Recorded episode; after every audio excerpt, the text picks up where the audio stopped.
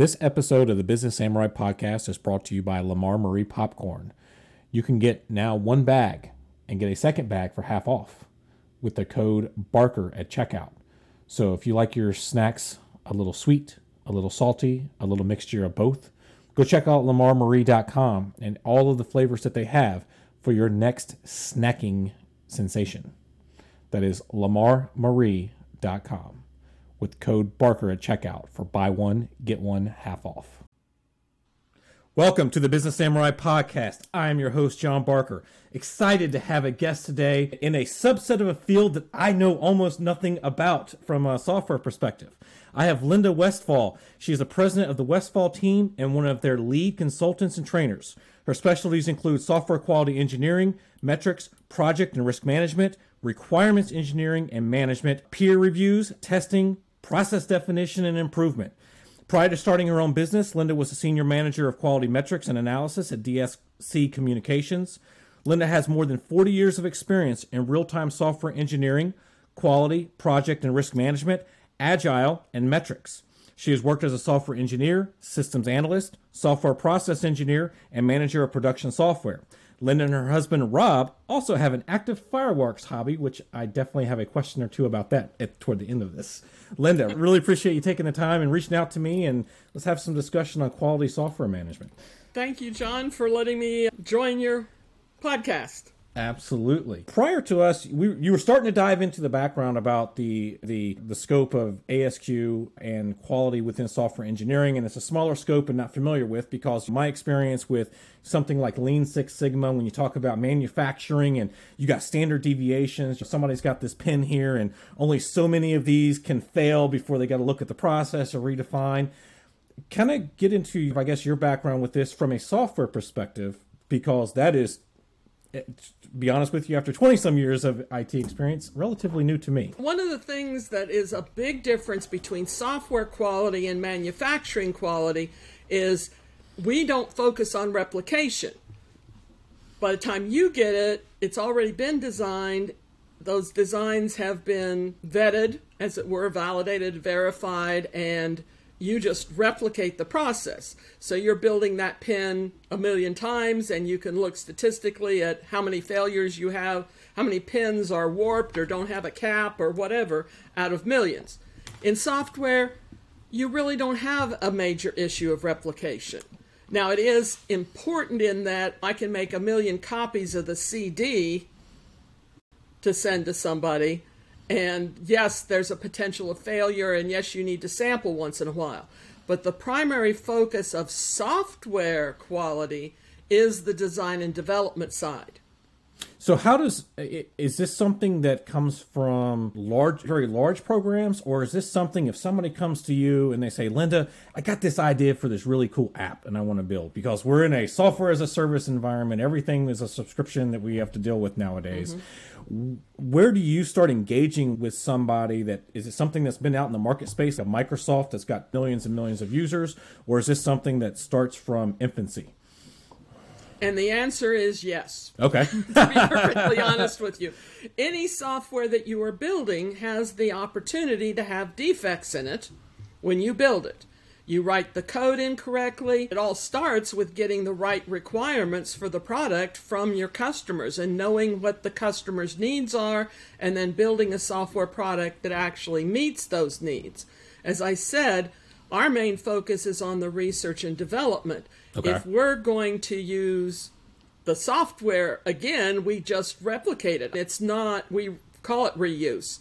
So we do something like, you know, here's a driver for running a printer. We just use that same driver over and over again in multiple different pieces of software.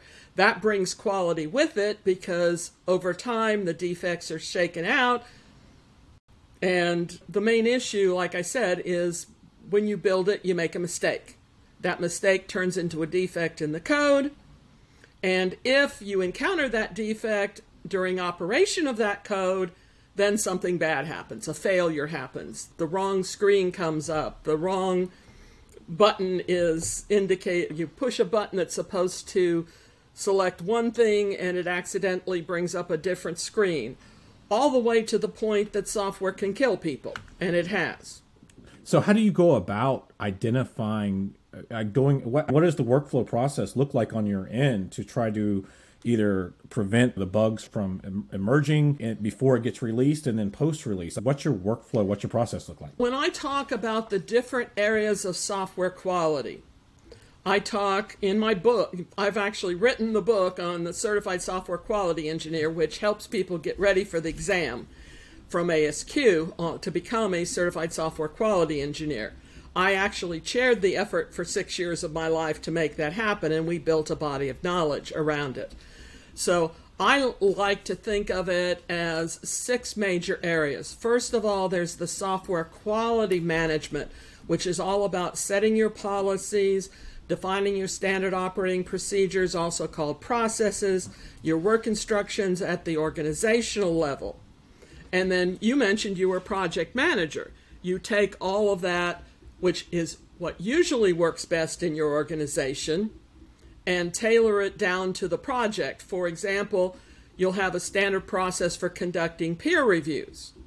But your project plan says on this date we're conducting this peer review of this type, and these people are going to do it. So you have your planning documents on how you're going to implement the quality management system as part of your project plans that's all the, the management of quality, the planning, the establishing of the policies and processes. Then you have the what I like to call software quality engineering, which is defining those processes in detail, the associated work instructions, creating your templates, your training, making sure that people know what to do and how to do it, and when to do it, and who to do it with, and all that kind of thing. You've heard about designing for manufacturability. This is what's happening too. Good, good processes create good products. Correct. So the quality engineering is all about defining those and then continuously improving those. That's the engineer, software engineering part. The software quality assurance is all about making sure you're following your processes and products and uh, pro- processes and work instructions and policies and that they're working for you. And this is typically your software audits, your software reviews, where people are making sure that the pro- that the processes are being followed, looking for areas of continuous improvement, reporting both of those back to management. Can I interject there real quick? Are you talking when you're talking about audits and reviews? If you were using an agile process where you're releasing new code every couple weeks, like in a two week mm-hmm. sprint cycle. Is this somebody sitting there signing off and going, yes, this button does what this button is supposed to do. This interface. No, no, no. That's not there. We're okay. talking audits and reviews of just the procedures. Again, the processes as well as the product. Okay, both. Okay. But the product from a standpoint of does it meet its workmanship standards? For example, does the code follow the coding standard? Okay. And the naming conventions does the gotcha he, is there an appropriate header with all the information that kind of thing what you're talking about is the v and v activities which are making sure which are very product focused okay the assessment can be product or process or even quality system focused. I told you this was an area I wasn't familiar with. Not a problem. The V and, the V and V is verification, making sure the product matches its requirements as specified. Okay. So, through peer reviews, through testing, through static analysis, and other techniques, we look at the software focused in on the product, making sure it does, like I said, if it says this button should do this, we, in testing, push that button and make sure it does. That's verification. Does it meet its requirements? Validation is does it meet its intended use? And this is going back to things like user acceptance testing or looking at are the requirements even right? Are you building the right product versus did you build the right product, the product right according to its specification? So verification is you built it right according to the spec, you followed the requirements and build them all in. Versus validation is that spec appropriate and good to meet the user's needs?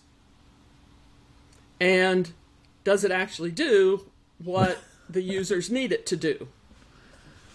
Under. You've probably gotten software that where somebody misinterpreted the requirement or misinterpreted what you asked for and it doesn't do what you expected it to do at all. That has happened probably on a, a, a time or two in, in, my past, particularly with mm-hmm. a lot of custom programs that I have been involved with the government before. Was like, ah, that's not exactly what we talked about when they went through that user story period, and somebody didn't write something down the right way, or I said it wrong, or somebody on the team said it yeah, wrong. So, two different interpretations of a word. Can you talk? I have a whole list of words that say don't put these words in your requirements. I guess speaking of that, when you're going back to defining the requirements, what is the best way to approach getting those requirements defined so they can actually be built out the way they need to be? You're talking about the words, they, like you do not use words, but what's the best way to approach that with new? Well, best way is to communicate and talk to your you, actual users. The first thing you have to do is identify who all your stakeholders even mm-hmm. are because if you miss a stakeholder, you miss yep. all the requirements associated with the stakeholder. I can tell you a story about that from early in my career. I was doing energy management building automation software. And one of our customers was a big energy park and they wanted a billing system added onto their energy management system so that because they got one electric bill for the whole park and they needed to slice and dice it and send energy bills to various customers based on certain parameters. And I talked to my customers and I did all the good practice in the industry and built this system and installed it. It was in Minneapolis, Minnesota in January. So we installed it in about a half an hour. Everything's good, but I'm there for the weekend anyway. So I offered to enter the database because I knew the guy was a one finger typist and it was going to take him forever. And so he dictated and I typed and we did everything was working beautifully till we hit the American Red Cross. Now, what's special about the American Red Cross and a billing system? All of their donations. They're well, sales tax, tax. exempt. They're oh, charity, sales tax exempt. Right? That is correct. Yep. And most, yeah, Never even thought. And of course, he says, Where's the field to make them sales tax exempt? And I said, You never told me that was a requirement. Duh, it was always uh, a requirement. Just because he didn't state it, it wasn't built into the. It's like I, it, the analogy I used is somebody sold you a car that had every requirement you asked for, but it didn't have a steering wheel because you didn't ask for that. Absolutely. You know, my, it's not a car if it doesn't have a steering wheel. It's not a billing system if you can't make your custom your sales tax exempt customers sales tax exempt. And that's something I've seen. I've seen that over the years where you either get, particularly with I'll call them decision making stakeholders, mm-hmm. they either uh, don't want to take it into oh we don't need to talk to them, or they have no clue what's going on, but because they hold the purse string, they want to just dictate all the stuff. And it's like, hey, man, you're not the one using this day in and day out. Here's we're we're talking to the end user experience. We're talking to the people that are going to have to use this day in and day out. How do you approach those situations to make sure you get it crafted the way it needs to be? I actually, like I said, first of all, you got to identify, brainstorm. Mm-hmm bring those key decision makers together and have them say who is impacted by this system who does this system influence? Who might need to have because the charity is not a direct user. Right. They're an okay. indirect user. Yep. Right? They're going to get the bill. so, who, you ask questions like who all is getting right. the outputs that are if I talk if I'm building a pay at the gas pump system, I got to think about the state weights and measures lady I got to think about the accountant who's going to get the reports and do the sales tax. Who are the other stakeholders besides just the customers and users? Mm-hmm. And even the developers are stakeholders because requirements about reuse and portability sure. and those maintainability are all part of the requirements of a software system. So first you got to identify all your stakeholders, and then I say, okay, here's your choices. You got to include them. They, you're going to go interview them. You're going to bring them together into a, a group, a focus group, or a facilitated requirements workshop, or whatever. Those are the people you're going to talk to. Then there's the like to includes. If I have time, and there's never enough time, but sometimes you can get to some of those. If not, you've got to figure out how to do take your must includes and find out the information about the like to includes and those that you can you're just going to ignore for example if you do a pay at the gas pump system you have the vendors that are trying to sell you slurpee syrup and candy bars are going to impact be impacted because if the people aren't coming into the store they're not buying those things. So what are we going to do about them? I'm not going to go talk to the Slurpee salesman to gather software requirements, but I can talk to the manager or the owner about what do you want to do in the about the potential of, you know, you may have a requirement that the back of the receipt has coupons on it. Or you may have a requirement for advertising out at the pump. They're doing that now and it drives everybody crazy, but it may bring some percentage of people in, especially if it's a sale or something like that. So you've got to think about all those different stakeholders. Then you elicit all that information, and there's going to be gaps, there's going to be conflicts. So you analyze those and start fitting them together into a complete system, identify your gaps, go back and talk to more people. So it's an iterative process. As you're doing that, you're specifying and writing all this down now, if you're an agilist, it's being written down as stories. If you're more traditional, maybe you're using use cases or whatever. And then the requirements analyst has to interpret all that information down into technical requirements. Because the user is going to say, I want it to be user friendly.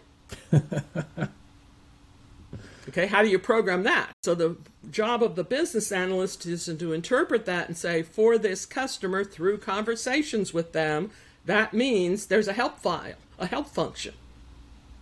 Or it may mean that somebody with 2040 vision or better from three feet away can read the screen on the pump in bright sunshine. Have you ever seen the ones where people are having to do this just to I had to do that the other day, as a matter of fact. Again, what's user friendly Right. to that user? One of my ask them what they don't like about the system. Questions like that. One of my pet peeves with pay at the gas pump system is they all ask you a series of questions, including Do you want a receipt? But they don't all ask them at the same time.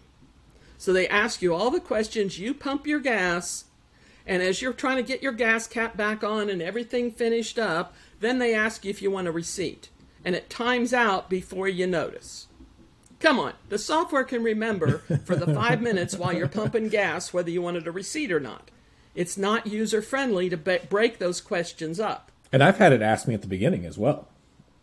Yeah, I won't say that's some the. systems I, do. I'm not saying that's like talking about different user specs of whoever required asked that. It was like all the questions were up front. You knew what you were doing. That was infrequent versus the end. No, I know exactly what you're talking. Mm-hmm. Have you noticed that some of the more modern gas stations now have pictures of what you're supposed to do instead of just the words? I've not seen. I've not seen those here. What's what's the stakeholder that's they're addressing? Non-English speaking. Here in Texas, that's a big issue. Okay. Or people that are illiterate. Yeah. They buy gas. So rather than having words scroll across the screen, there's pictures of what you should be doing next.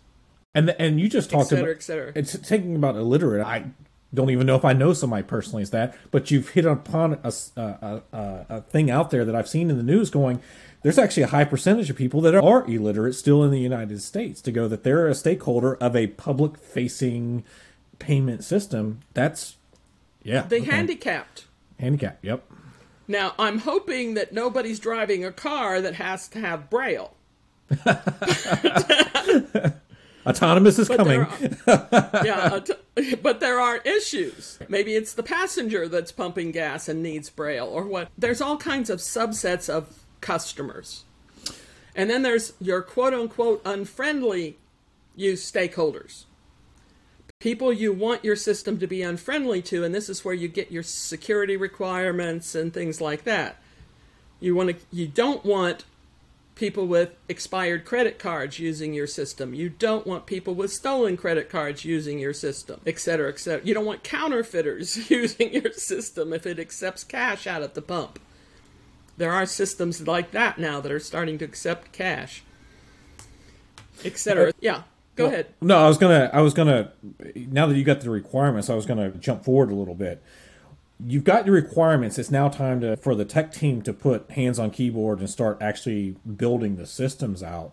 this is something because There's a step in between. okay, what okay. step in between? Go ahead, please. First of all, from a quality perspective, you go validate those requirements. You get the right people together in the room and validate them. But the next step is then to design your system. What are the various components in your system? Which requirements are going to get allocated to each of those pieces Okay. of software within your system? What's the interfaces between the components of your system? You can't skip design, it's a very important step because otherwise, Module A doesn't know how to integrate or talk to Module B Sure. and that kind of thing. You want to decouple it. This design is also where you get into actually designing in security, designing in safety, designing in usability. Which was going to be a question I had Yeah. for certain and nowadays. then you put your hands on the Yeah. keyboard and start writing code. This is one of my again a pet peeve of mine is you go to college and they teach you data structures and algorithms and coding languages. And the kids even today they're doing better but not great. They may have one class in how to do testing okay. or one uh, and nothing in requirements and design if you're lucky. Heaven forbid configuration management or auditing or unless you're going after a management degree, even project management. One of the things that talking about that it's it always seems to be in a full project scope that the planning phase and the QA phases if somebody's going to cut some places down you've got enough you need to get going and there's okay you've got enough going here you've tested enough we need to get this out to the end users now even if it's not mm-hmm. properly tested and stuff like that or not so I, I Yeah, the and who whose schedule always gets cut is the V and V people mm-hmm. because they are at the end of the life cycle. So as things run shorter, their schedule gets more and more compressed. The problem with that is the exponential defect cost curve. If you find a requirements defect during the requirements activities and it costs you one unit, that might be two hours of effort, it might be three weeks of effort, but whatever that unit is, if you don't find it to design, you can basically double that. It'll cost you twice as much because now you've got to redo the code, the requirements, and the design. If you don't find it until coding, typically five to ten times as much. If you don't find it until the field, the average in the industry is something over a hundred times more expensive. So it's pay me a dollar now or pay me a hundred dollars later. And we can point to classic defects. The Mars lander that bu- burned up in the atmosphere, that was a software defect. no I did not One module was passing a number to another module. The first module was measuring, let me see if I got it right, the number of meters away from the planet. Passed it to the other module, no, I'm sorry, it was the opposite. Number of feet away from the planet. Passed the number to the other module that interpreted it as the number of meters away from the planet. oh, wow. Decided they weren't close enough and moved in past the atmosphere. Burned up the mod. What did it cost? And it wasn't even the multi million dollar project that failed. But NASA lost reputation and had problem getting funding from Congress for future projects. but The costs of quality, and you're probably familiar if you're familiar with quality issues at all, is there's prevention costs, there are assessment costs, which is all your V and V mm-hmm. activities and other activities of getting it right.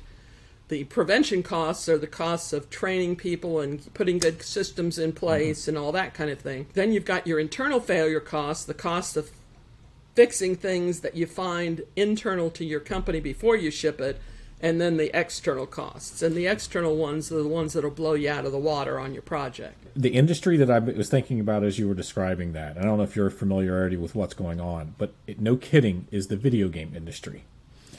The video game industry in the AAA gaming space has been hit hard over the past at least three, if not four years, with these games that come out that are almost non-functional. That they've spent mm-hmm. who knows how many 50 100 million dollars teams, seven, eight hundred person teams that have been monkeyed with by management and the publishers and all this kind of stuff, and then just tossed out onto, hey, spend sixty or seventy dollars on my game that doesn't work. And it just blows my mind every time I see this because that's probably I tracks a little bit of that news. I still play now it. Now let's take that same yep. attitude of management and move it into a biomed product that is doing like the Da Vinci machine that's doing surgery on my husband's heart. True story. To repair a valve. Huh? True story. True story. Back That's in crazy. 2011. I'm sitting there praying to the software gods that somebody was doing this right, that they didn't do that. Unfortunately, yes, there's all kinds of industry standards. The FDA does all kinds of did you do it right the first time before they let you even release the biomedical device and product. They just have come out with their second version of the guidance documents for doing software security, et cetera, et cetera, et cetera. The issue here is good risk management because the lower the risk of the product, but then those gaming companies, they're one and done. There's too much competition there. If they put out a horrible product, they'll never sell another one. Yeah. And, and or they just change the name of their company and put it out under another name. yeah. Well. Oh, yeah. No. That and that uh, just tagging on that one for a minute, it's been one of those things that each iteration that they try to do, because some of them there's been mass consolidation in that market space, that they can they've got some that are the money makers and others are loss leaders just for different genres. But going back to talking about the biomed and stuff like that, are are are there specific industries come from cybersecurity perspective? There are certain industries that you've got your uh, compliance standards there need to be. Mm-hmm it is like the talking about FDA. Are there other industries that are absolutely regulated by that need to be a automotive software? Okay. Do you know that the stand the average car right now has two? Let's put this way, over two million lines of code in it. I believe that. I've heard it may 10x over the next couple years. Yes, and that's doubled from last year. Uh-huh. Literally doubled from last year but over 100 microprocessor chips. I laugh. Everybody talks about artificial intelligence. Mm-hmm. My first comment on that is my tr- my car tried to kill me. Literally. And this is a true story too. I'm driving down the highway. I had never been in a car that had all the sensors in it before. And because I rent cars, travel for the living, right? Mm-hmm. So I'm in this car. I'm passing, there's a semi I am coming up and passing the semi. I got too close to the rear end of the semi. Now I'm three fourths of the way over into my lane or more. And I've got plenty of room to get past the semi and get into the other lane to pass him. There's a person coming up on my rear end. We're going 70 miles an hour down the highway. The truck's doing maybe 55. Okay, I get apparently within the range where they're not happy how close I am to that truck. Now I'm still 10, 20 feet away from the truck. But it's going 55, I'm going 70. The car decides I'm getting too close, too fast, and slams on my brakes. First of all, unexpected to me, so I am literally lose, almost lose control of the car because I'm not expecting it to slam on my brakes the car behind me, which was 10 car lengths away, is now a half a car yeah, length away. in your trunk? I am now going, yeah, it's getting ready to be in my trunk. And I'm having to make a split decision. Do I slam on the brakes even more and try and pull over behind the truck? Do I go off in the ditch so the lady doesn't rear end me, or do I let her rear end me? Right. And I'm having to make a split decision. my car tried to kill me because it made a, dis- a wrong decision. And that's now, some... I'm sure there were parameters mm-hmm. that yes, I was close, but I was close in passing, and I was personally not advised of what the standard yeah. was, so I had no warning that it was saying too close or hey, at 30 feet it could have said you're getting too close. Do you want to hit the brake? But no, instead it just slams on the brake on me. So that you know, health and safety are out there, folks. Oh, absolutely, and that goes back to so my wife's vehicle is a couple years old now, but it was the first one that had all that safety feature on there, and and it had a bug. Nothing that got obviously to that extreme that you did. It's got the it's got the side mirrors that if somebody's in your blind spot, the light lights up. It will. I love that feature, by the way. Yeah, that's actually what kind of messed up. It was all it was uh, always on. It was being triggered by nothing. Like driving Oh. down a road with trees, it's always on. I'm like, there's nothing there, or, or that type of thing. But it makes you because it was our first vehicle that had all of that stuff on there. Because it will instead of just slamming on the brakes. Don't get me wrong, it will. If you if something if somebody just jerks to a stop in front of you, it will start gradually sh- slowing down if somebody is slowing down in front of you if you're getting too close to them. And I just there's those times where it's fighting for control because it wants to be in lane assist. It wants to keep you in the lanes and you can feel the steering wheel. Or it's and in my head I'm going, you're turning too lear- too early, you're turning too late, and you're trying to help me with this. That makes me not fully comfortable with it yet. With self-driving cars. Yeah, with some of that stuff because it will yell at you. But it does make you wonder when you start talking about is this car the, human anomaly? Yes. The human mind can take so many conditions into consideration, and the software just can't. The only thing it's got is the distance between you and the truck and Right. the speeds that it can monitor. And it didn't. It, it's not paying any attention to the lady behind me. How much? It's not paying any attention to the fact that I'm ch- changing lanes and I'm almost all the way over. It just sees the distance is too short. It was something like that. So in, in our case, because and, and I think this is actually a good way to figure out how you detect do remediation Mm-hmm. after the fact. Something something gets in the marketplace, you get the bugs. All software has all software has some various of bugs because you can only test to a certain class software, according to Capers Jones, still has two to five percent of its bugs. With something like the car, there was a, a firmware upgrade that fixed that. They knew that was a it was a, a problem when we took it back to the dealership because it happened within a week to ten days of, of us taking possession of the vehicle. One, who tracks that stuff to know if I hadn't, re, you know, is it just X amount of people have to report this back to the manufacturer, going, "Hey, this light's always on," for somebody to go back to in our case it was a Hyundai to go back and say, "Hey, can you guys go check this out? We need a patch for this because we've had two percent of the people that have bought this. How are those things tracked Well, so then it can be automotive, fixed?" it, I don't know what the regulated industry is for automotive. In in biomed, it's the FDA, and when incidents like this happens, they have to be not only fixed internally and dealt with internally, but they have to be reported to the FDA, the Federal Aviation Administration, for airplanes, the the um, FCC for telecom issues, telecoms software security and safety related because of the 911, well, I, I don't. etc. Well, so you, you talk about the FAA. If you saw the Boeing Max documentary Mm-hmm. that was on uh, Netflix, where they kind of changed the system but didn't want to go through some of the process to what looked to be hiding what was Mm-hmm. should have been a very simple thing it looked like in the at the end of the the process for the well, that's where your trained V on. and V comes in. Mm-hmm. How much re- retesting and regression testing can you afford? Because it's a balancing act. That's another problem with software. With hardware, there it is. There's the defect. You can see it. There's a Mm-hmm. Solder splash. There's a bent wire. There's a. Some of it still gets through. But with software, it's first of all millions of lines of code. Second of all, where's the defect? I mean, it's one of those you can't prove the negative. All you can do is prove True. there are software defects because you found them. But there's nothing that proves that the software is perfect. How much? So how much? it's all going to be risk based. How much testing do you do versus because the prob you have to look at the probability there's a yet undiscovered defect in your software and the impact if that defect gets in the field. Because it could be a misspelled word on the screen. Big deal. Who cares? A misspelled variable name in the code could cause the code to crash. So even the same defect in the wrong place could be a major catastrophe.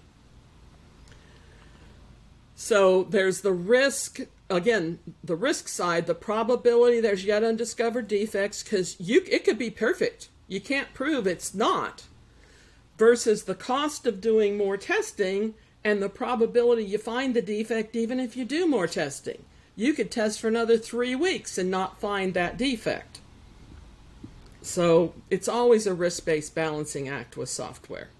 I've always said, particularly with some of the projects that I have been on, you've got a most likely a limited QA base to sit there and help with this or whatever software tools you've got in there. But once it gets out into the public sphere, you never know what combination of junk the end user is going to do to trigger something odd that nobody in a bazillion years would have actually thought about. That's been my And this experience. is why a lot of companies do beta testing of their mm-hmm. software, where they put it out in the live field and let the real users play with it for a while before they propagate it out to everybody.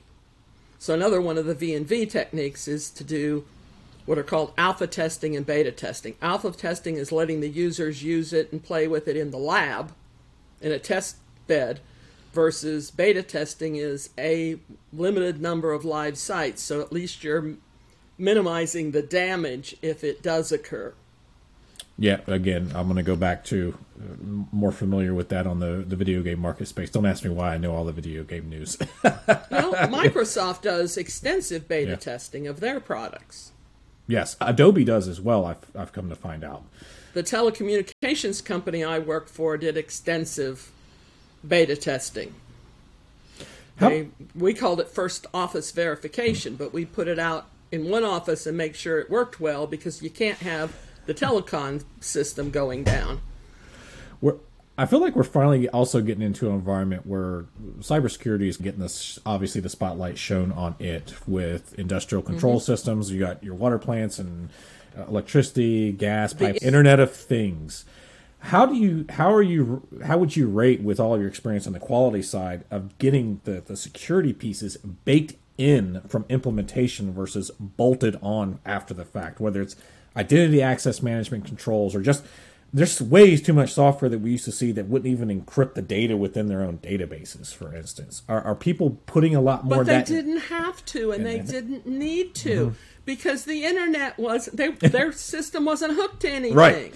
Nobody could get in because they had complete access control.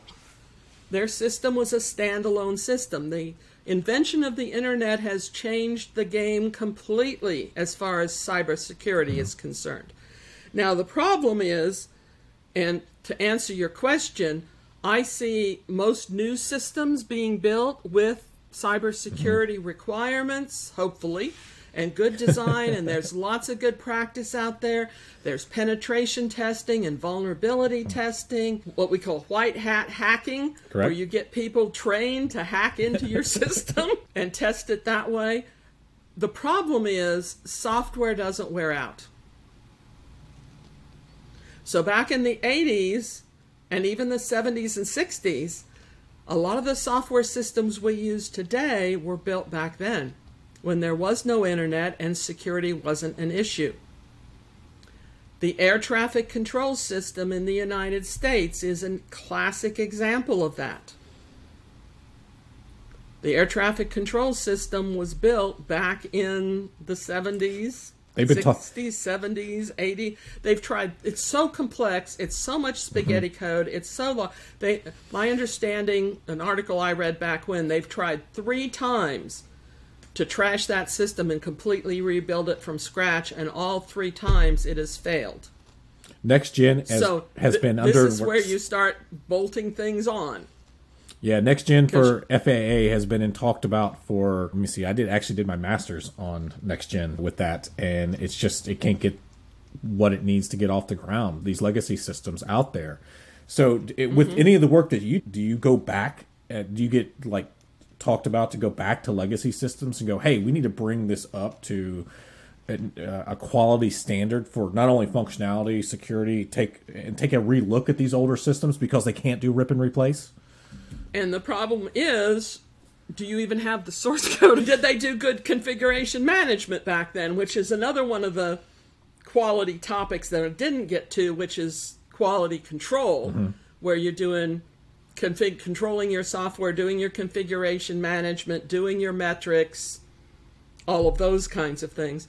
But yeah, it's it is an issue because what's the risk of doing it? What's the risk of not doing it? Because if I go touch that stuff, many of those older systems are, i.e., they were written in spaghetti code. Nobody alive, even or non-retired, e-, even knows how it's like 20 Y2K. You, you're I have me. friends that wrote COBOL code that made a fortune in Y2K. And folks, some of those systems are still out there that were written in COBOL. But who's training anybody on writing COBOL code anymore? Right. You're making me think of that movie Space Cowboys from like 2000 with Clint Eastwood. They had to go bring all the old astronauts out because they were the only ones that understood the system that had to be repaired. Mm-hmm. Mm-hmm. No, I started out on Unisys mainframe. There was people, not that I actually the dumb terminal and stuff like that, and that's what everybody. Nobody could do that stuff anymore, and it's I probably still a- there. I have a client in Cleveland who is currently running an accounting system that was built in the 60s in COBOL. They are on the emulation of the emulation of the original operating system. This is like taking Mario Brothers and making it run on a current PC with the current database, a current operating system. You've got three wraparounds between the original code Yeah. and the operating system just to make it work. Yeah, retrofitting is an ongoing issue, and again, we got to go back to risk. Because is it riskier to have the potential security holes, or is it riskier to touch the software to try and patch the sec- potential security holes? Which is And I would I would throw in a third one there. Is it riskier with the system that is that dated to not convert to something else, short of it being so niche, whatever it is that they do, that you can't migrate to a, a, Mm-hmm. a new system? What's the cost of the new system versus trying to maintain something through all of that craziness? in the, my but opinion, the issue is, unlike hardware wears out Yeah. and we throw it away, yeah. We bo- go buy a new one. I've got cell phones in a drawer someplace that don't even work on modern. Anyway, um, but yeah, software does not wear out. Mm-hmm. There's not the back end to the bathtub curve. Once it's good, it's going to run forever unless you touch it. you got to pull the Apple what Apple does with their phones that they stop supporting their stuff after about seven or eight, seven or eight years of it when they keep coming out with. Oh, I can tell you a story about that too. I worked for a telecom company Mm-hmm. that right when Ma Bell started getting broken up, the very first competitor was MCI, and the only people building soft telecommunications equipment was one of the branches of Ma Bell. So little startups like DSC Communications that I worked for years went in the business of building telecom equipment for companies like MCI and other upstarts. We're trying to break into a new market. We promised we'd support the software for the life of the product in the field.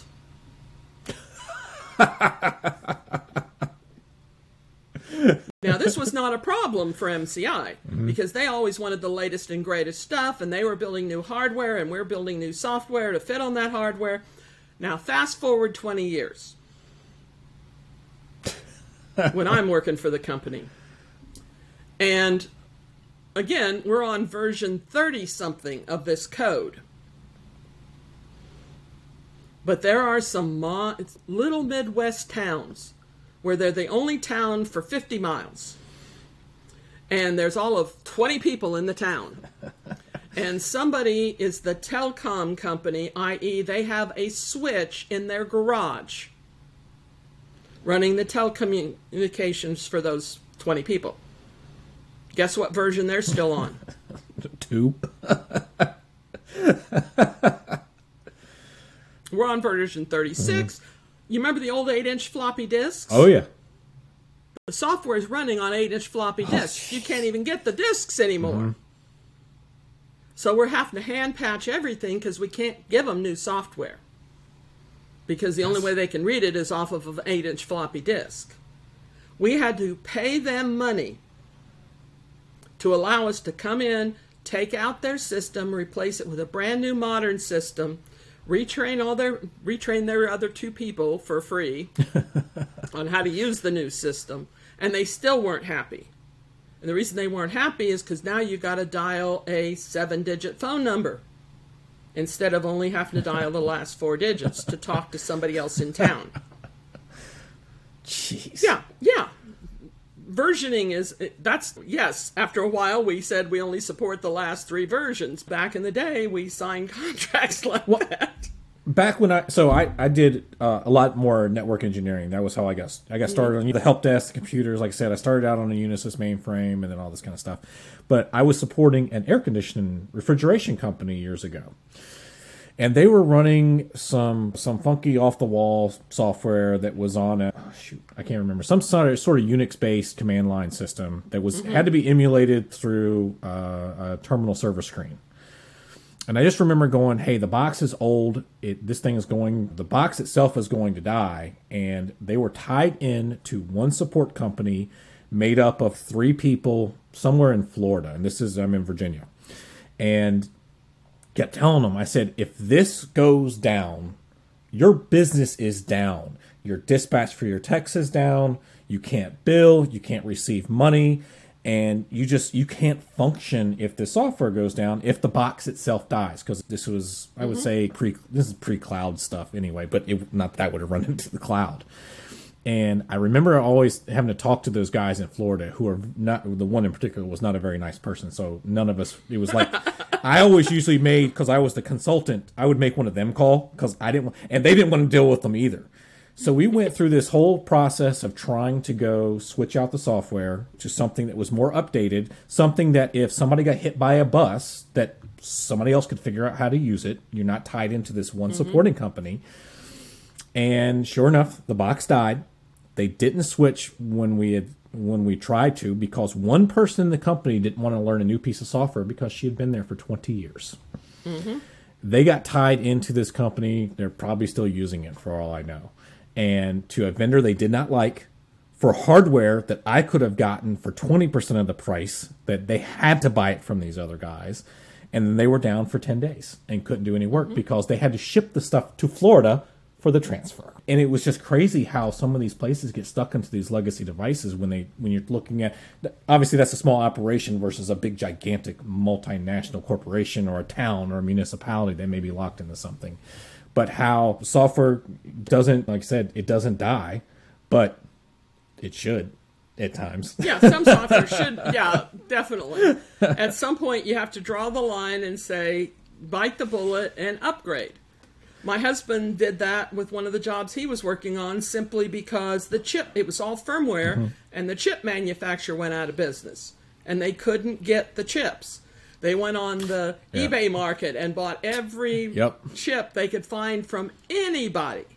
And that gave them two years to convert the software to a new chipset. Been there. Because the assembly language was unique to the chipset. Oh, and the chipset was antiquated, and sometimes the hardware gives up on you.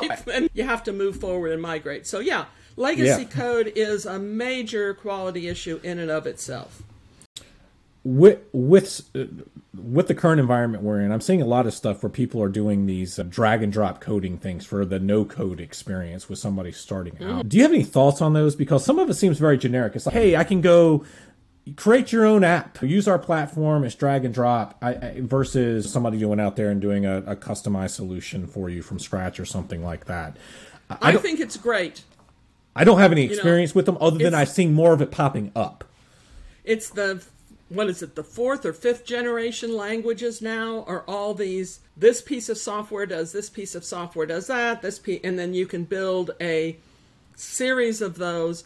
It's basically getting you into let's design a good system and then we can just plug and play all these reused software pieces.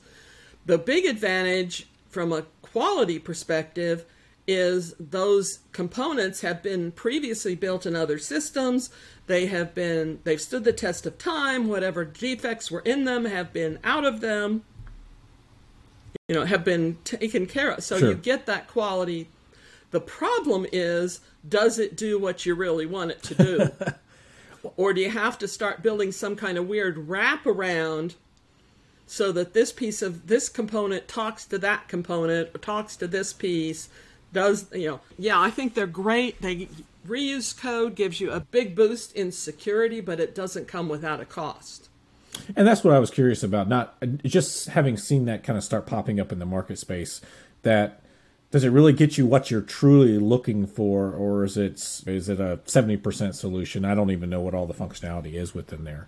But for anybody that's starting out because i know you've got you've got your software excellence academy what would you say i'm actually going to go talk to a group of fourth and fifth graders next week at the time when we're recording this and mm-hmm. who have an interest in IT. And I'm going to be talking about, to a degree, software development. Of I wish I had gotten into coding years ago. I don't know how to code because that's that seems to be the future. There's going to be a lot more. Yeah, but coding is 10 to 20 percent of the job of building mm-hmm. software. What would you? Well, how would you start somebody out that uh, approaches you and says, "Hey, I'm looking at. We're seeing a lot of people doing career transitions now. I know people reach mm-hmm. out to me for career transitions, or that person that's they're maybe getting ready to graduate high school or something along that line. They say, "I want to be in tech. I would like to be a software engineer." What path would you set them on? Again, go look for a college that is te- teaching more than coding languages and algorithms. Go okay. look for a co- if you're going into college look for somebody that has a software engineering program. And by that, they're um, teaching testing, they're teaching requirements mm-hmm. engineering, they're teaching design.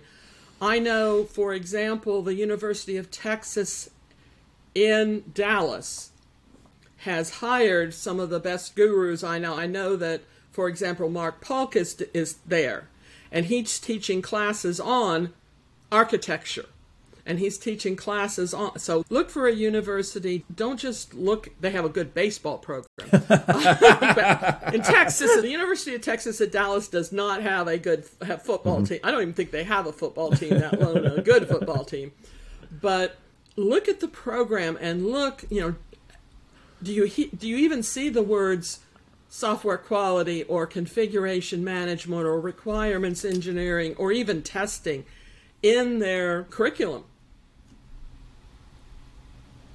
Don't just look for got a computer science degree and here's 10 different classes you can take on Python and C and whatever list of current languages there are. Because, like I said, the actual coding is 10 to 20% of the job. And if you want a career path rather than a job. Now, there are people who love coding, they want to code for the rest of their life, they want to sit in a corner by themselves with a computer. I know them. Okay, fine. And if that's your jam, all the power to you. But if you want a career path, you're going to need to know more than just how to code.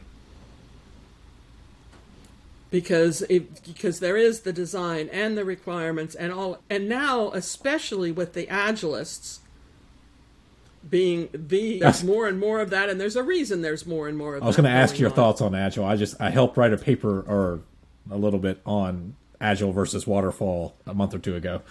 Agile is great in the right circumstances. Mm-hmm. Waterfall is great in the right circumstances. Pick the process that matches the way you need to be doing business.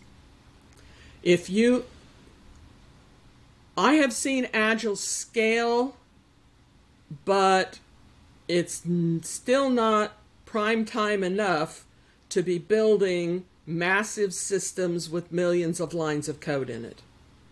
Agile is great. You mentioned the small to medium size. Yep.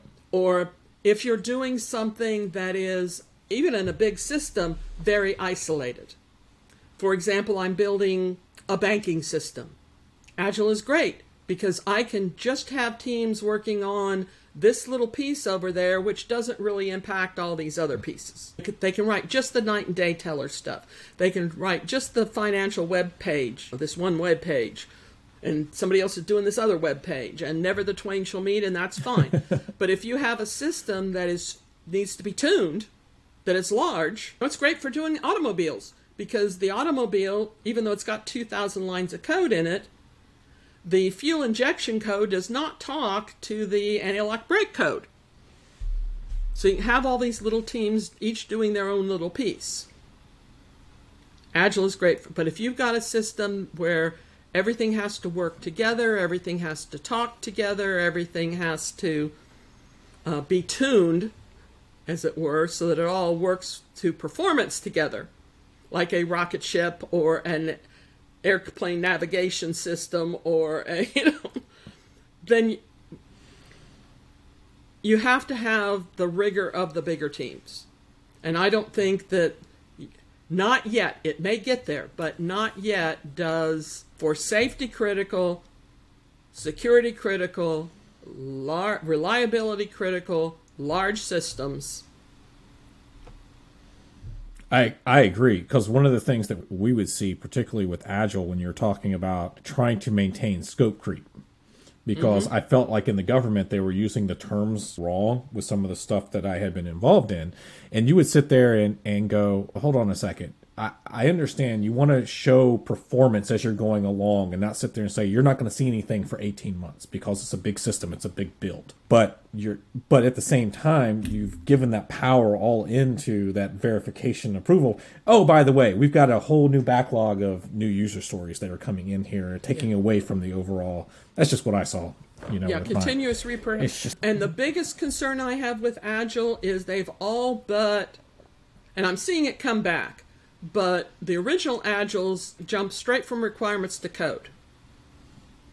And missing that design piece, I believe, is a critical unit that you're basically building technical debt into your system using Agile. Even though they talk about eliminating technical debt, yes, you're eliminating technical debt at the requirements level and the coding level, but you're building, again, security is added to the system during design. Safety is added to the system. Usability is added to the system during design. And if you skip that stage, I've got a lot of concern. No, I've always said the more that planning design you can do up front, again, coming from, I'll call it from the network engineering side, when you get to brass tacks implementation and flipping it live, man, your life's going to go a whole lot smoother. And you're not sitting there with your fingers crossed going, is this going to work the way we thought it was going to work? Versus pushing. Can you build a doghouse agile? Can I go say I need a doghouse? Yeah. I need it to have a roof. I need it to have a door. I need it to be this big because my dog is this big. And I go get a bunch of boards and build a doghouse. Yeah. Do you want to build a house without blueprints? Definitely not.